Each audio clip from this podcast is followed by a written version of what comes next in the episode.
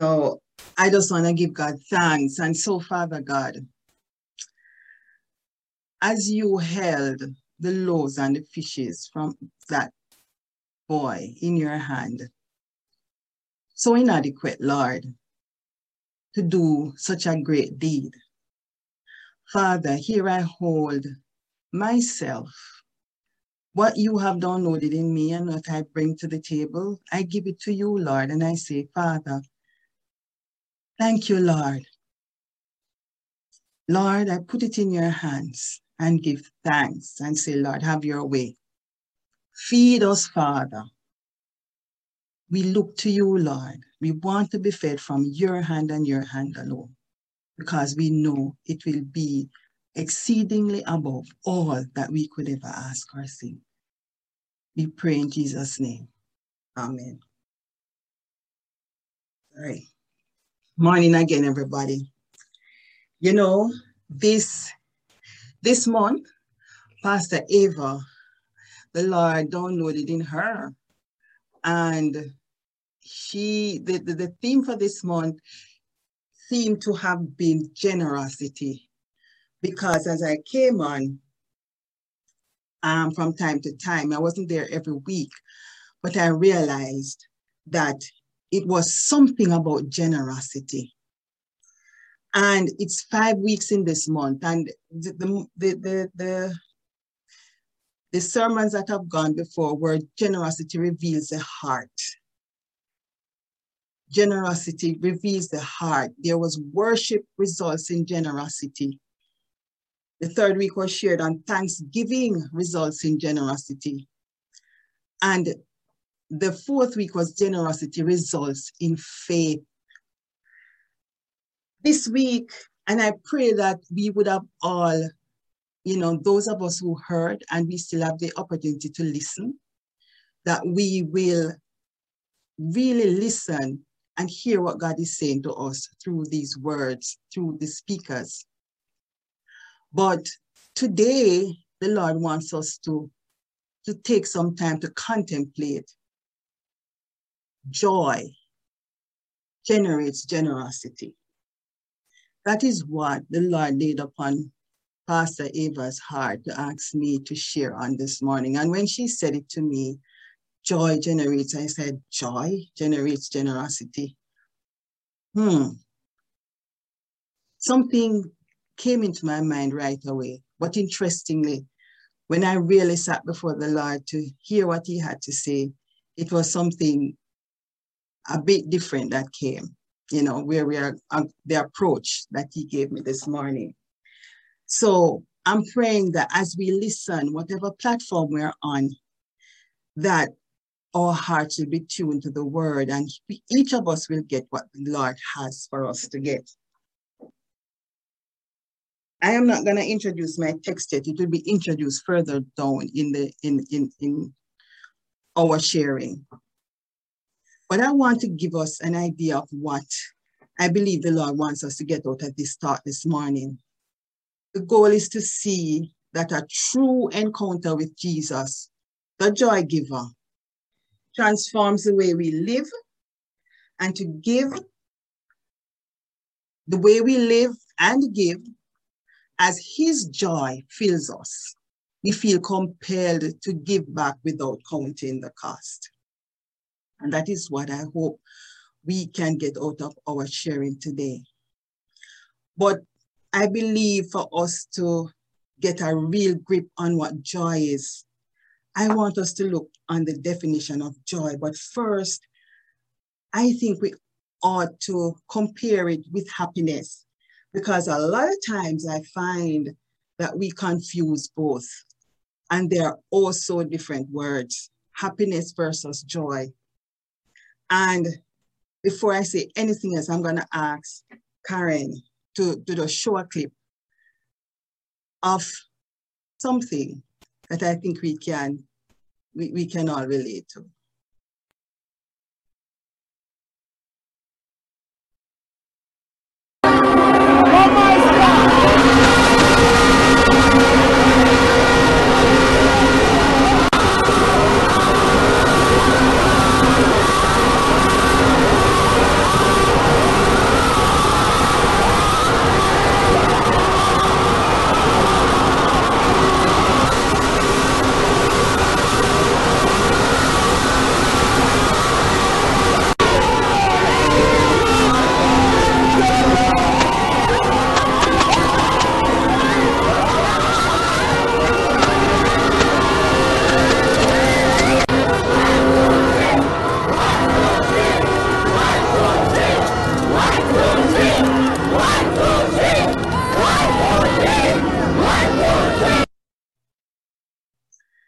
Thank you, Karen. I'm sure we all can relate to that, and especially in this season. You know, I think those people were in such a jubilant mood, and I'm sure most of us, if not all of us at the time, and even in this time that has just passed, experienced that jubilance, that happiness. It was, it was ecstatic, you know, those moments when we feel on top of the world and nothing could be better. And my def definition of happiness is a state of circumstance. Circumstance, yes, it's a state of circumstance. Why I say that? Because it is based on the circumstance that I express this emotion. I'm happy. Oh, I, I'm on top of the world. We find that it's achievable on earth, and it's not necessarily from the Lord, but I'm not saying it is not from the Lord either but it's not necessarily from the Lord. Happiness, as you saw it there, it's an outward expression. Oh man, we, we do crazy things. We tear off our clothes even. We go crazy. We pull our hair out. We dance, we sing. It is fleeting. It's temporary. Karen, could you share the other video, please?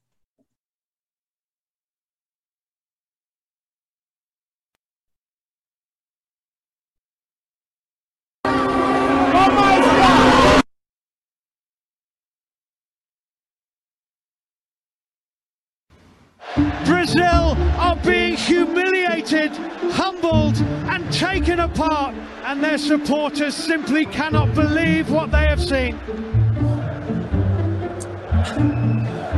Eu só queria poder dar alegria ao meu povo. A minha gente que sofre tanto já com inúmeras coisas.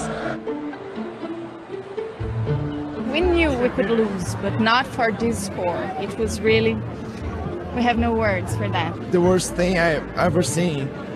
Like the national team is this a shame for us, you know. And yes, thanks, Karen. As we feel the happiness, the circumstances change, then the sadness, the despair, and we feel as if, oh, it's the end of the world. It couldn't be worse. As you hear the person's expressing. And we've all been there.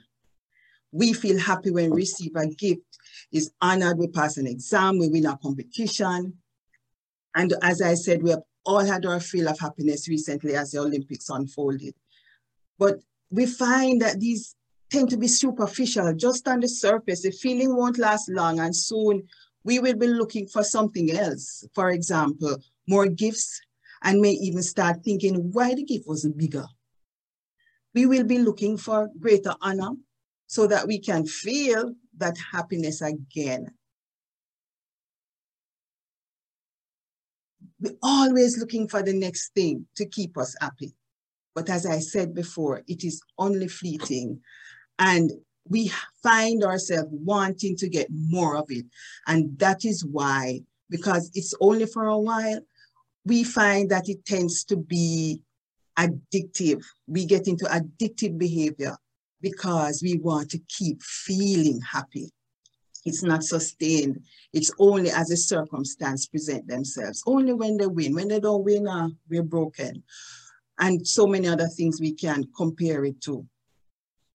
Because it's external, it does not reach the heart. It has no stickability. Happiness can be related to the acts of sinful nature, like that mentioned in Galatians 5:19, sexual immorality, impurity, idolatry, hatred, jealousy, selfish ambition. We indulge in these things because it makes our flesh feel good. But it doesn't last. We do it for a while and we get gratification out of it. But it doesn't last. We want more and we want more. But we are here to talk about joy today. And my definition of joy is a state of the heart.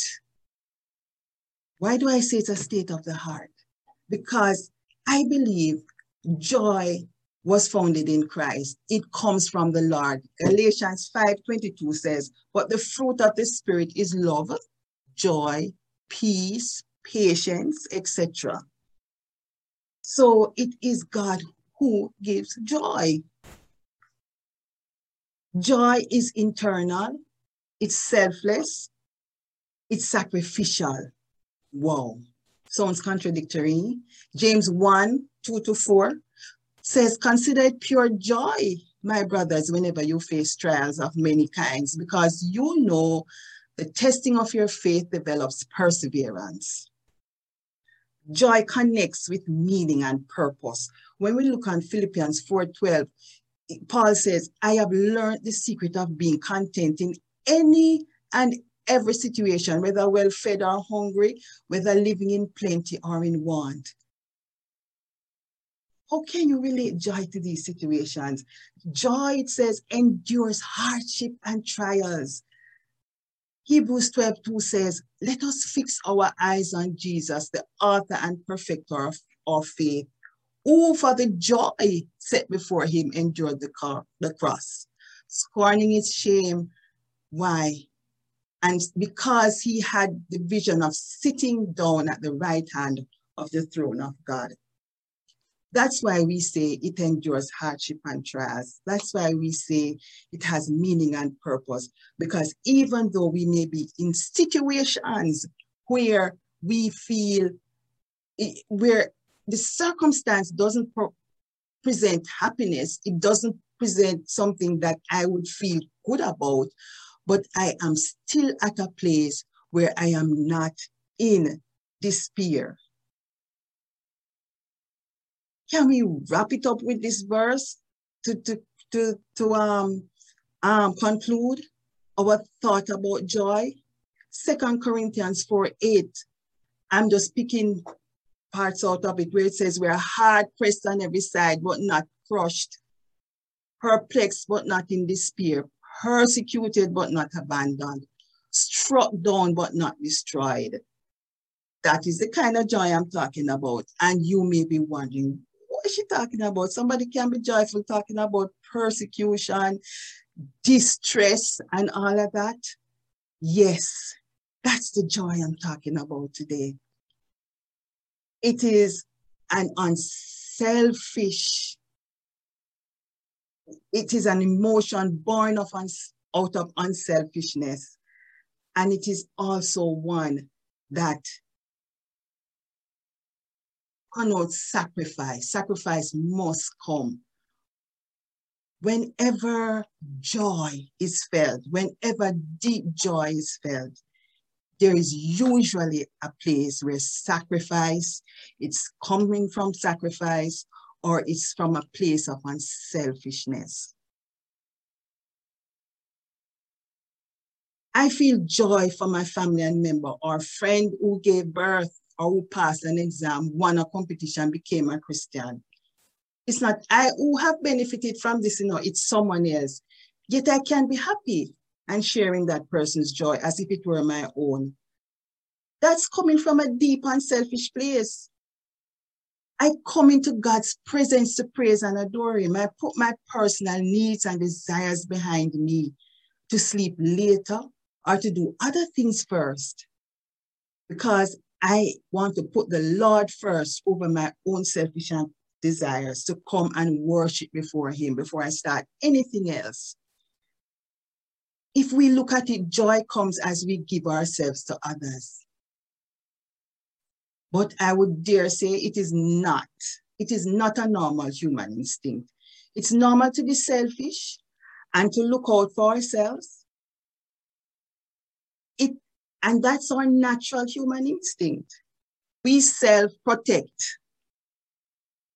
Who is going to look out for me, we would say, if I don't do it for myself? Who is going to give me, guide me, cover me, care for me, but me? I don't have any time for anybody else because I have to concentrate on me. That's what we say when we are joyless believe it or not. And that takes us to our text. Luke 19, 1 to 9. Karen, could you put it up? Could we, I would love if we could, wherever you're reading it from, if you could follow with me in your Bibles, Luke 19, 1 to 9, our lesson for today. Could you put it up, please, Karen? Mm-hmm.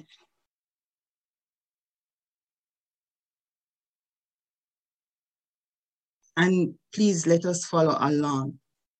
So I'm going to read it directly and then we'll, we'll go down. Jesus entered Jericho and was passing through. A man was there by the name of Zacchaeus. He was a chief tax collector and was wealthy. He wanted to see Jesus he wanted to see who Jesus was. But being a short man, he could not because of the crowd. So he ran ahead and climbed a sycamore tree, a sycamore fig tree to see him. Since Jesus was coming that way, when Jesus reached the spot, he looked up and said to him, Zacchaeus, come down immediately. I must stay at your house today. So he came down at once and welcomed him gladly. All the people saw this and began to mutter, He has gone to be guest of a sinner. But Zacchaeus stood up and said to the Lord, Lord, look, Lord, here and now I give half of my possessions to the poor. And if I have cheated anybody out of anything, I will pay back four times the amount. Jesus said to him, Today salvation has come to this house because this man too is a son of Abraham. For the Son of Man came to seek and to save what was lost.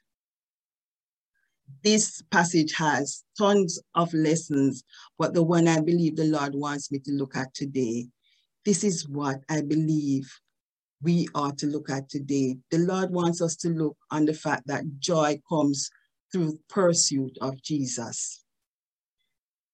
Secondly, that Jesus brings joy the gift. He gives us the gift of joy. And thirdly, when we receive the gift of joy, we can't help but to be generous. So we get back to our story of Zacchaeus. But first, before we get into the story, I want us to understand who Zacchaeus really was. The word says and was wealthy. Verse 2, a chief tax collector and was wealthy. What does a chief tax collector who is wealthy in those days? What is his lifestyle like and why was he, why was he a chief tax collector? And I'm going to just read to you quickly and I'd like you to listen carefully because it sets the background of what we're looking at. I'm, I'm reading a quote from a Redeemer Presbyterian Church study guide on generosity. And I quote, tax collectors like Zacchaeus were collaborators with the Roman occupying forces. Rome conquered Judea, and as a way of keeping their colonies weak and economically dependent, they levied crippling taxes. A Jew like Zacchaeus, who was a tax collector, was in the same position as the French who cooperated with the Nazis when they took over France during World War II. Put that into perspective. They were despised as traitors. Any Jew who became a tax collector was selling his soul for money. That Jew was in effect saying, I want to be rich, even if it alienates me from my people and community. And recall, the traditional values of family and community were prized above all other cultural values at that point in Jewish history. So this is how they got rich. I would imagine they are working for the Romans. So they would receive a salary perhaps be paid a commission to. So the more they collect, the more they receive.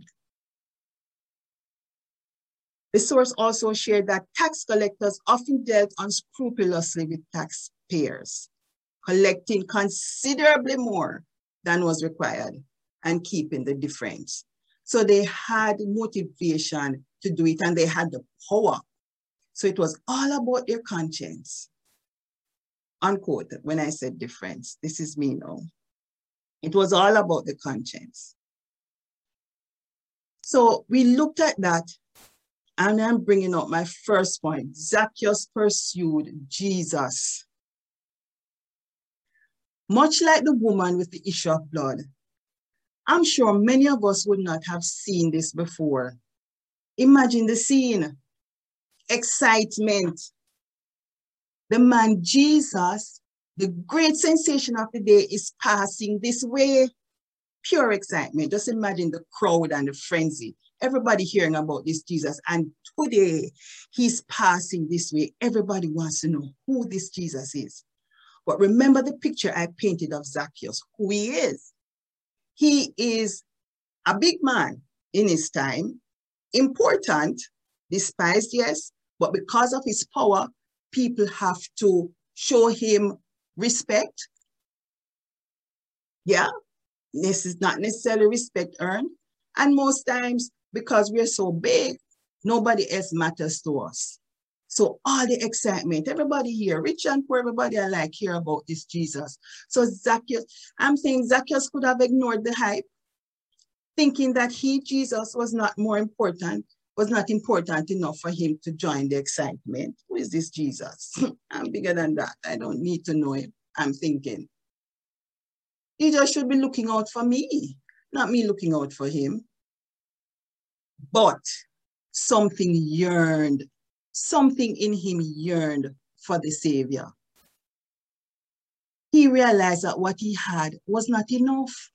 Remember, this man was filthy rich. He had power under his belt. He could get any amount of money he wanted. It, what he had was not enough. It brought him happiness, yes, because it fulfilled his temporary pleasures, but it could not fill the void. Obviously, there was something. He must have heard of some of the things Jesus did for him to want to seek him out. And he would have realized that Jesus has something he didn't, even though Zacchaeus thought he had it all. He's not so sure, he's not so sure, you know. But there is something that he wants that I think I need to find out who this Jesus is. What's the whole hype about? Does he have something else that I could get? So what did he do? Zacchaeus was faced with a dilemma. He was faced with a situation, a challenge. He needed to see this man, but the crowd, these are the challenges, the crowd and his stature presented a problem. In addition, because of his stature, he could have been a prime victim to be trampled by the crowd. Think about that. And not only that, because of his status, it could have been a prime opportunity to mob him. Huh? Great opportunity. Catch the little short, wicked man and just get rid of him in the crowd. How many people would want to get them hands on him? So with all those challenges, Zacchaeus insisted he must see Jesus. I must see this man. What happened then? He got desperate.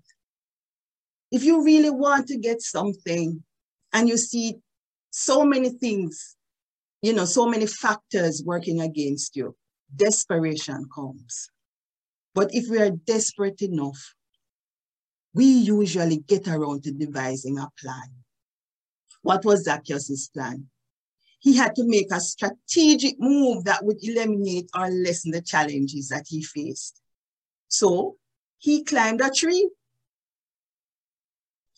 No one else did that. Have you ever considered that? No one else climbed a tree. Everybody else was clamoring in the crowd, trying to get to the front of the crowd. That action set Zacchaeus apart. I want you to consider something else. Isn't he much like the woman with the issue of blood pushing through the crowd? Think about it. When Jesus said, Who touched me? and the disciples seemed to be ridiculing him, but Jesus knew what he meant. Jesus was in fact saying, Who is pursuing me? Listen to this. It's the same with Zacchaeus, I believe. Because look at verse 5, what verse said, verse 5 says. When Jesus reached the spot, he looked up. When he reached the spot, he looked up. Just put yourself in the situation, in the crowd. Everybody clamoring, the noise, the excitement, everything, and everybody trying to get to the front. And Jesus is there walking ahead. And he reaches this tree that nobody's paying attention to, but God knows that somebody is up there pursuing him.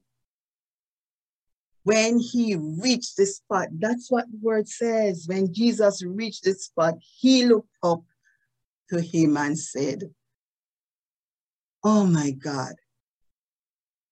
Jesus knows and says, um, verse 5 Zacchaeus, come down immediately. That tells me that Jesus knows when we are in pursuit. And guess what? He will meet us. The word says, if we seek him with our all our hearts, we will find him. So everybody else was thinking something negative about Zacchaeus. Zacchaeus was pursuing Jesus, probably more than everybody else in the crowd. Let's get back to the story. Jesus invited himself to Zacchaeus' house. Something that stunned the crowd something, because in that culture, eating in someone's home was a sign of affirmation and commitment. It is saying, I support this person. They speak my language, you know? So can you imagine how baffled the crowd was? The crowd could not understand why Jesus would eat with a man who had not repented and considered a despicable person. But my brothers and sisters, isn't that what Jesus has done? He died on the cross in order to give us salvation. We did not ask him. He voluntarily did it at his Father's wish for the sake of you and me. He made the first move. He committed. He affirmed us as his own. He came knocking and still knocks today, even this very minute on your heart and mine. And it is for us to decide whether we will entertain him or not. In Zacchaeus' case, he accepted the invitation for Jesus to come in. He said, Yes, Lord, come to my house. What happens when Jesus went to his house? Jesus brings joy. Point two. Zacchaeus invited Jesus in, and let's see what happened when he did. Zacchaeus welcomed the Lord. He accepted the invitation. Verse 6 tells us clearly. So he came down at once and welcomed him gladly. And immediately, what happened to him? Zacchaeus was transformed how do we know that? Look at verse 8. Look, Lord. Right away, he, he said, Look, Lord. Jesus wasn't his Lord all along. Jesus became his Lord. He invited him in. So he was able to say, Look, Lord, now that Jesus has become his Lord, Look at what he says here and now. I give half of my possessions to the poor. And just in case I have cheated anybody out of anything. I will pay back four times the amount. Brethren, lots of lessons here, but let's pull out two quickly. One, Zacchaeus said yes to Jesus. Jesus' presence so filled him with joy, he had to drop everything that was taking up his space in his life. What was that? Greed, money, selfishness. You see, Jesus' presence brought joy to Zacchaeus. Christ's presence makes the difference.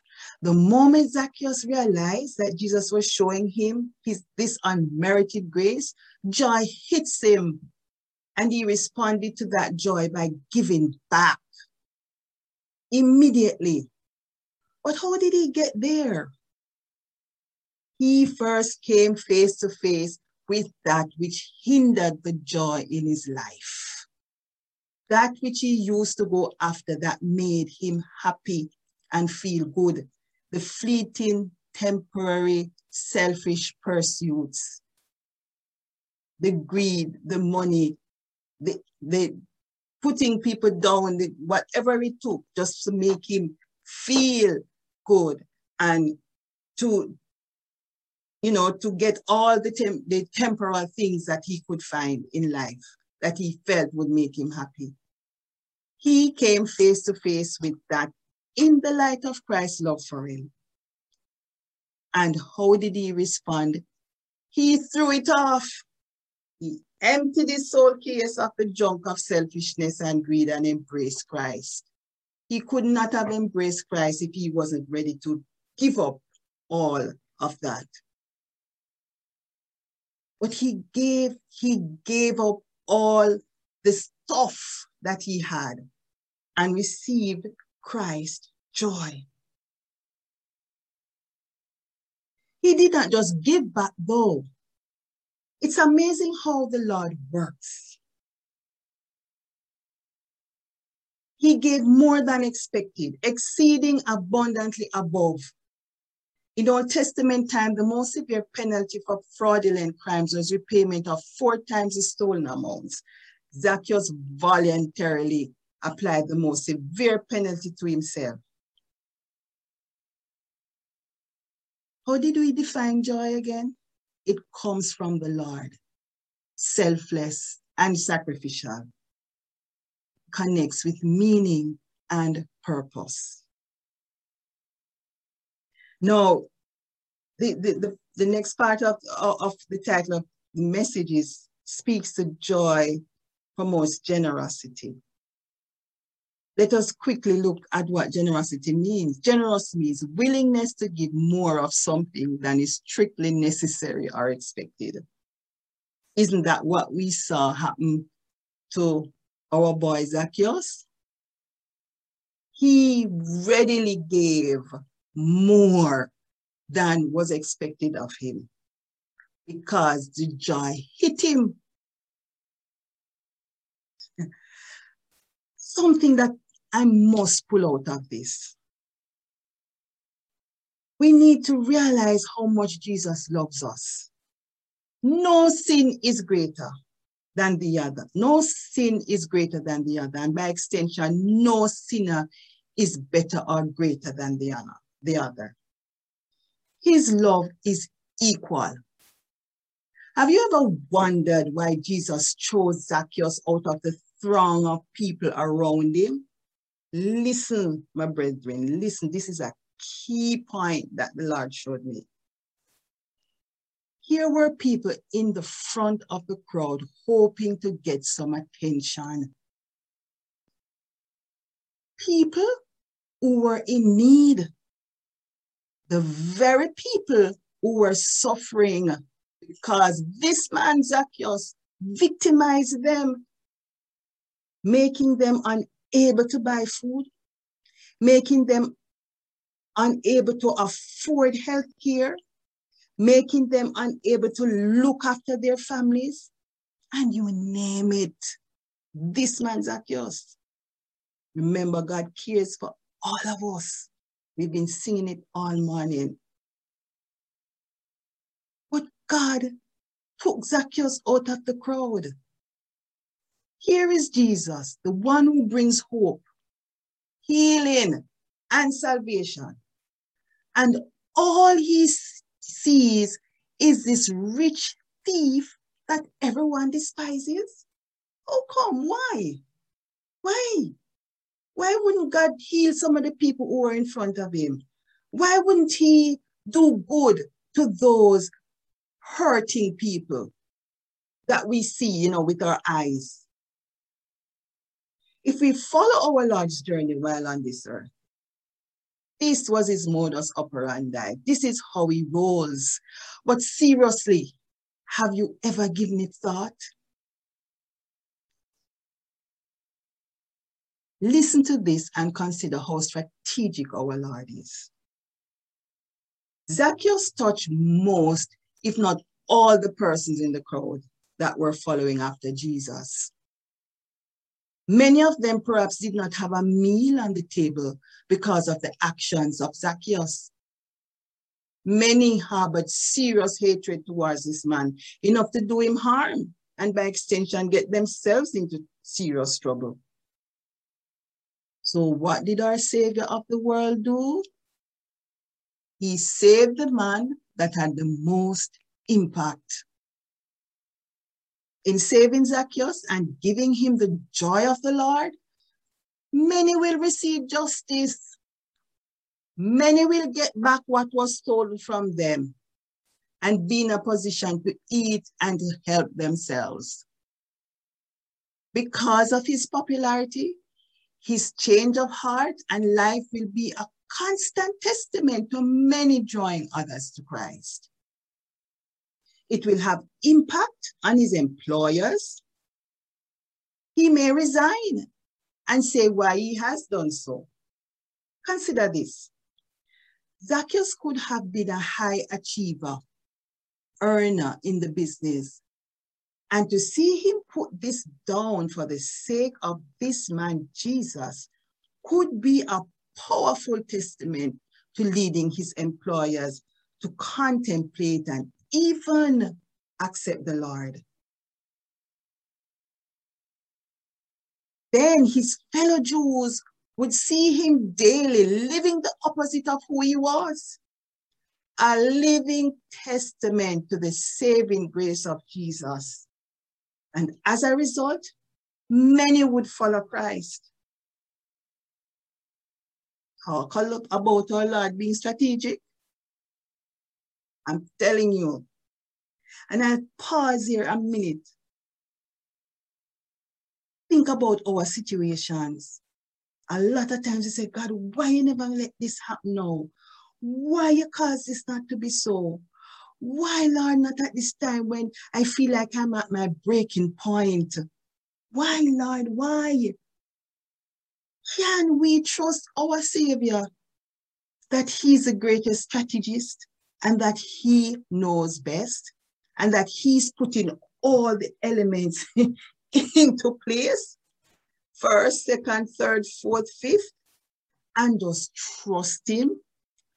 Can we trust our Savior? It's repleted the word, how he works strategically. It's never as we think it should be. But can we trust God? You know, my mother always says this we cannot, Lord, thy purpose see, but all is well that's done by thee. Can we get there? As believers, Jesus continues to strategize for you and me today. The invitation has been put out and he's waiting for us to say yes. He's talking to us as believers who have already invited Jesus into our homes, as it were, into our lives. And we have received the salvation he gives. Are you experiencing this joy and generosity of heart in your daily walk? And I'm speaking to me too. Was it like that in the beginning, like Zacchaeus? But not so much anymore. Where you're so excited and you were just bubbling over with the joy and just giving of yourself to others through as the Lord led. Let's use this word to check ourselves. Check if there are things occupying space in our soul case that should not be there. Remember when Zacchaeus got the joy? He started pulling out the things that never mattered. And those things, God used them. Great strategies use them for his advantage. The very things, the very things that were negative, the very things that were hindering, he turned them into opportunities. Sisters and brothers, let's check ourselves in the light of Christ's love for us. Repent if we must. Refocus on our joy. On our joy giver and our purpose and take hold of this joy that he has for us.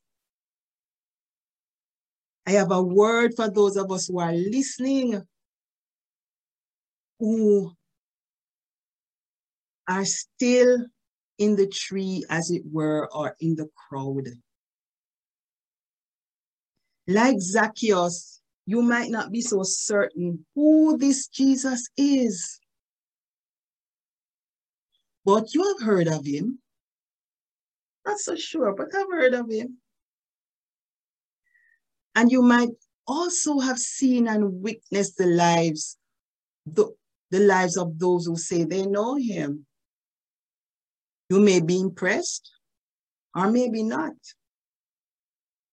I mean, it's not lost on us. A lot of us realize that a lot of us who say we are Christians,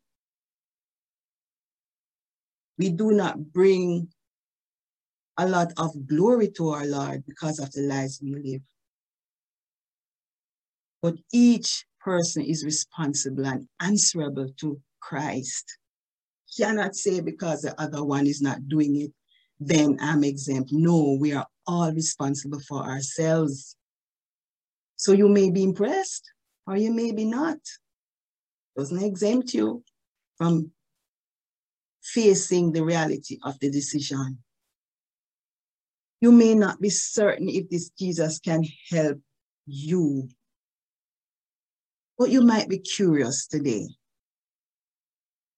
Zacchaeus experienced happiness when his selfishness, he could amass, when in his selfishness, he could amass and count his riches, being able to purchase anything he desired to make himself feel good.